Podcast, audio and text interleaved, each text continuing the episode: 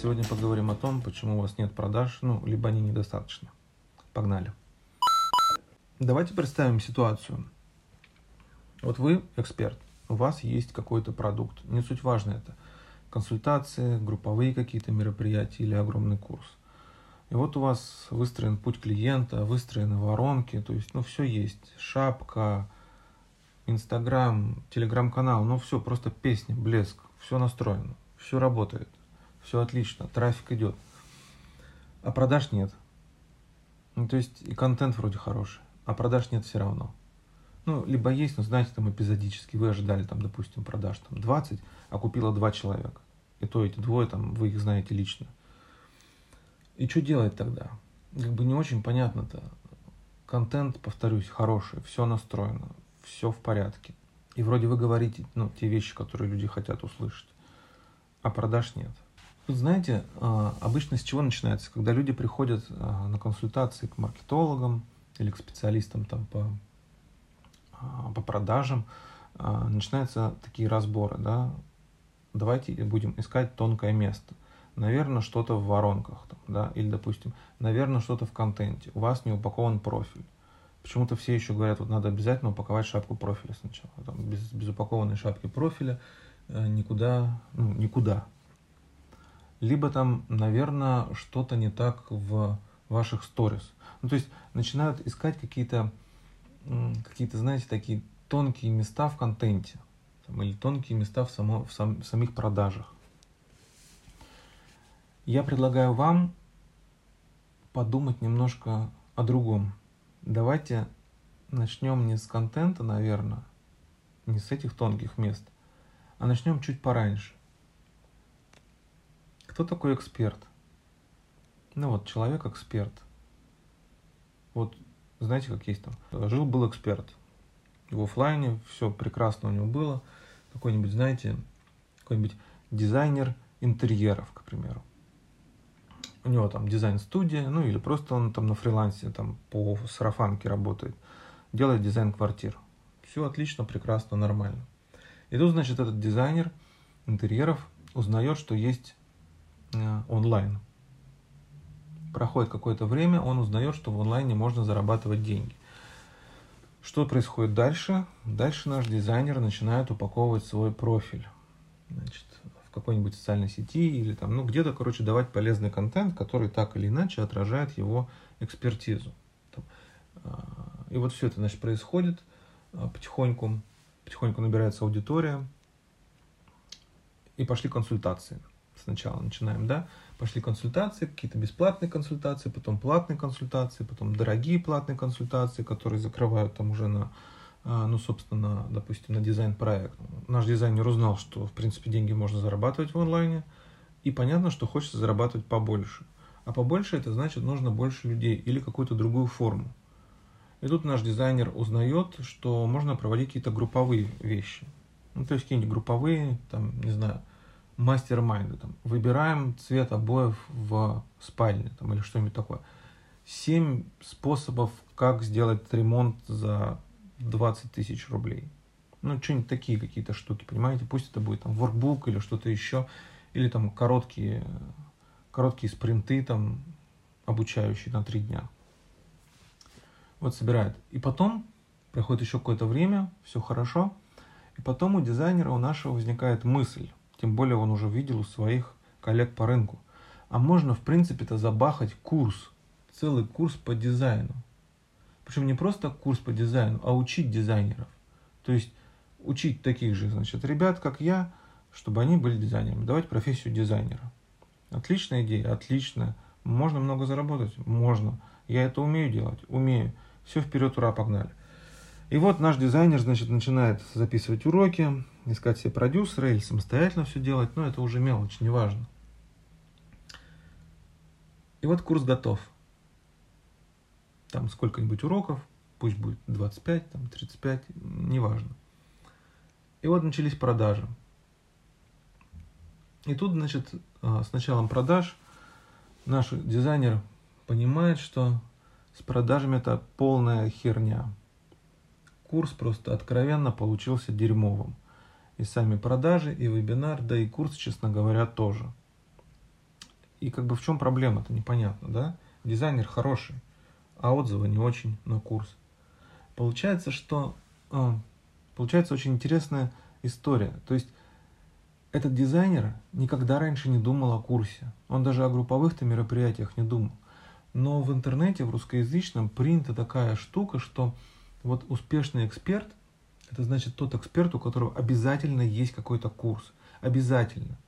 Там маленький, большой, хороший, плохой, неважно. Главное, чтобы курс этот был, хоть в каком-то виде. Пусть, ну, давайте назовем это не курс, там, а какая-нибудь групповая история, но тем не менее, какие-то такие глобальные обучающие вещи у эксперта должны быть. Это показывает, что это классный эксперт. Но здесь такая история кроется. А, не каждый эксперт может хорошо учить. Тот, тот, кто учит, должен быть безусловно экспертом, но не каждый эксперт может быть учителем. Понимаете? Но почему же продаж-то нет? Возвращаясь к вопросу. Давайте еще раз немножко про этого дизайнера поговорим. Смотрите, после таких а, ошеломляющих результатов на курсе, с продажами курса, мы получаем негативную обратную связь от аудитории – мы получаем демотивацию дизайнера, и, собственно, возникают мысли, а вообще зачем мне надо было выходить в интернет, в онлайн-бизнес, и вот это вот все. В принципе, ты чувствовал же себя неплохо. И вот тут как раз кроется история, почему у вас нет продаж. Почему вообще, в принципе, у экспертов может не быть продаж. Давайте попробуем спросить себя, а почему вообще люди покупают?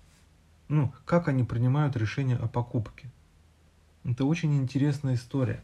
Мы можем сказать, ну, а, вот мы должны продавать своей там целевой аудитории, мы должны там аргументированно подходить, объяснять там, почему надо купить, и вот это вот все. А, то есть отрабатывать, отрабатывать возражения, показывать успешные кейсы. И вот, значит, человек, у которого есть такая потребность, он обязательно купит. Это все вспомогательные механизмы пожалуйста, запомните это. Вот все, что я до этого перечислил, и все, что используется на лендингах, в продажах, в прогревах, вот это вот все, это вспомогательные штуки. Раньше это работало, там еще сколько-то лет назад. Там, 10 лет назад только так можно было продавать. Сейчас ситуация изменилась. Во-первых, на рынке стало очень много коллег по рынку, ну или конкурентов. Есть тысячи дизайнеров, там, тысячи, не знаю, там, маркетологов. Ну, в общем, специалистов полно, и можно выбрать. И когда у всех более-менее одинаковые услуги, примерно одинаковые цены, примерно одинаковые кейсы и аргументация, то люди, целевая аудитория, начинают выбирать совсем по другим историям уже, понимаете? Люди начинают смотреть на человека, на самого этого эксперта, этого дизайнера, на то, какой он, ну кто он. И здесь просто личным контентом тоже не обойдешься. Казалось бы, да, давайте бахнем теперь еще личный контент к экспертам, и все нормально будет. Здесь история немного глубже. Покупают у тех людей, у которых интересно, с которыми интересно. Покупают у тех, кто действительно болеет своим делом. То есть купят у такого дизайнера, который просто просто повернут на этом дизайне, понимаете? Который спит и видит, как бы еще что-нибудь бы задизайнерить срочно вообще. Вот у таких людей покупают. У тех, кто действительно любит свое дело, и это видно. Это видно, когда человек об этом рассказывает. Он об этом может рассказать без продающего вебинара, без презентации, вообще ничего не надо. Ты его просто встретил на улице, э, спросил, что там по дизайну, и пошла лекция на 40 минут, причем интересная лекция, потому что человеку интересно об этом говорить. Вы таких людей не заткнете. Вы наверняка видели таких. Вот у таких интересно покупать. У таких люди покупают, потому что хотят, во-первых, разобраться, а что это действительно настолько интересно. А второй момент, я хочу так же. Вот я э, хочу стать дизайнером, я хочу учиться вот у такого человека, чтобы также с жаром рассказывать об этом дизайне чтобы также заболеть в хорошем смысле этого слова, этой профессии. И здесь мы еще должны вернуться к продукту. Какой продукт купят у этого человека? Дело в том, что эксперты, которые болеют своим делом, им не нужно обязательно делать курс. Вполне возможно, это могут быть консультации. Вполне возможно, вообще не будет никаких обучающих мероприятий, а просто вот у нас есть классный дизайнер, который берет, допустим, проекты и все. У него там ведет 5 человек в месяц, и все ему больше не нужно. Он самодостаточен, он настолько любит то, чем занимается, что ему не нужен курс, ему не нужны какие-то групповые обучающие штуки. Ему достаточно там трех консультаций в месяц, допустим, просто чтобы поделиться своими какими-то мыслями. И люди, знаете, что самое интересное? Люди ради этих трех консультаций в месяц выстраиваются в очередь, выстраиваются в очередь, в многомесячную очередь, чтобы попасть на эту консультацию. Такие эксперты есть среди практически любой профессии. Там, я среди маркетологов знаю таких как минимум там, человек пять достаточно известных, которые, у которых нет курса, у которых нет даже активных консультаций, но их находят, пишут входящие запросы, понимаете, говорят, проконсультируй, пожалуйста, просто поговори со мной. И они ждут месяцами. К таким людям ходят, потому что эти люди, у них есть, ну если хотите, такой, знаете, суперспособность. Они способны заражать свои идеи, заражать тем, чем занимаются. И вот главный ответ на вопрос, почему у вас нет продаж, вполне возможно заключается в том, что либо вы недостаточно показываете то, что вы любите, либо вы недостаточно любите или вообще не любите то, чем занимаетесь. И тогда возникает вопрос, а может быть что-то другое на самом-то деле вас интересует? Может вы не копирайтер, а кондитер? Это тоже нормально. Вообще нормально. Знаете, лучше быть кондитером с горящими глазами, чем э, таким средненьким успешным копирайтером, которых десятки или сотни. То есть, понимаете, и получается, что вопрос, а где мои продажи, стоит задавать не таргетологу, не маркетологу, не своим воронкам, продуктам или чему-то еще, а стоит задавать себе. И причем задавать не просто себе, а идти намного глубже. А занимаюсь ли я тем, чем я хочу на самом деле заниматься? А может быть не надо мне продавать курс? Я люблю копирайтинг, но может быть дело-то не в курсе – может, мне этот курс вообще нахрен не упал. Вот. Я вижу, что там все продают курсы, да, и вот продюсер мне говорит, надо создавать курс, вы такой классный специалист. Но я сам хочу создавать курс. Может быть, просто я буду брать клиентов, может быть, просто я там, не знаю, раз в три месяца соберу групповую консультацию, и этого будет вполне достаточно для меня. Что, ну как бы, насколько, насколько я ощущаю, понимаете? тогда все поменяется. Вот поверьте мне, тогда совершенно все поменяется. Если вы будете с жаром, с душой рассказывать о том, какие у вас охренительные консультации, как классно вы там и что вы там делаете, люди пойдут на консультацию, чем вы просто будете, знаете, как э, диктор на России 24 какой-нибудь э, будете рассказывать так. Э, друзья мои, нет, что у меня скоро стартует курс, там будет он идти там 6 недель, вот такие-то уроки, такие-то приглашенные спикеры, мы научимся тому-то, тому-то, приходите. Чем вы тогда будете отличаться от других, которые продают курсы? Ну, как бы чем? К вам не пойдут, пойдут к тем, кто жаром рассказывает о курсах. И это нормально, понимаете? Поймите еще одну такую простую мысль, с вами все нормально. Если вы не хотите курс, не надо, ради бога, не надо. Если вам достаточно консультации, пусть будет консультация. Если вам вообще не нужны эти обучающие штуки, так берите просто клиентов. Ведите сторис, ведите свои социальные сети просто как обычный дизайнер или просто как копирайтер. Но к такому дизайнеру, к такому копирайтеру или к такому маркетологу или кондитеру люди в клиенты будут выстраиваться.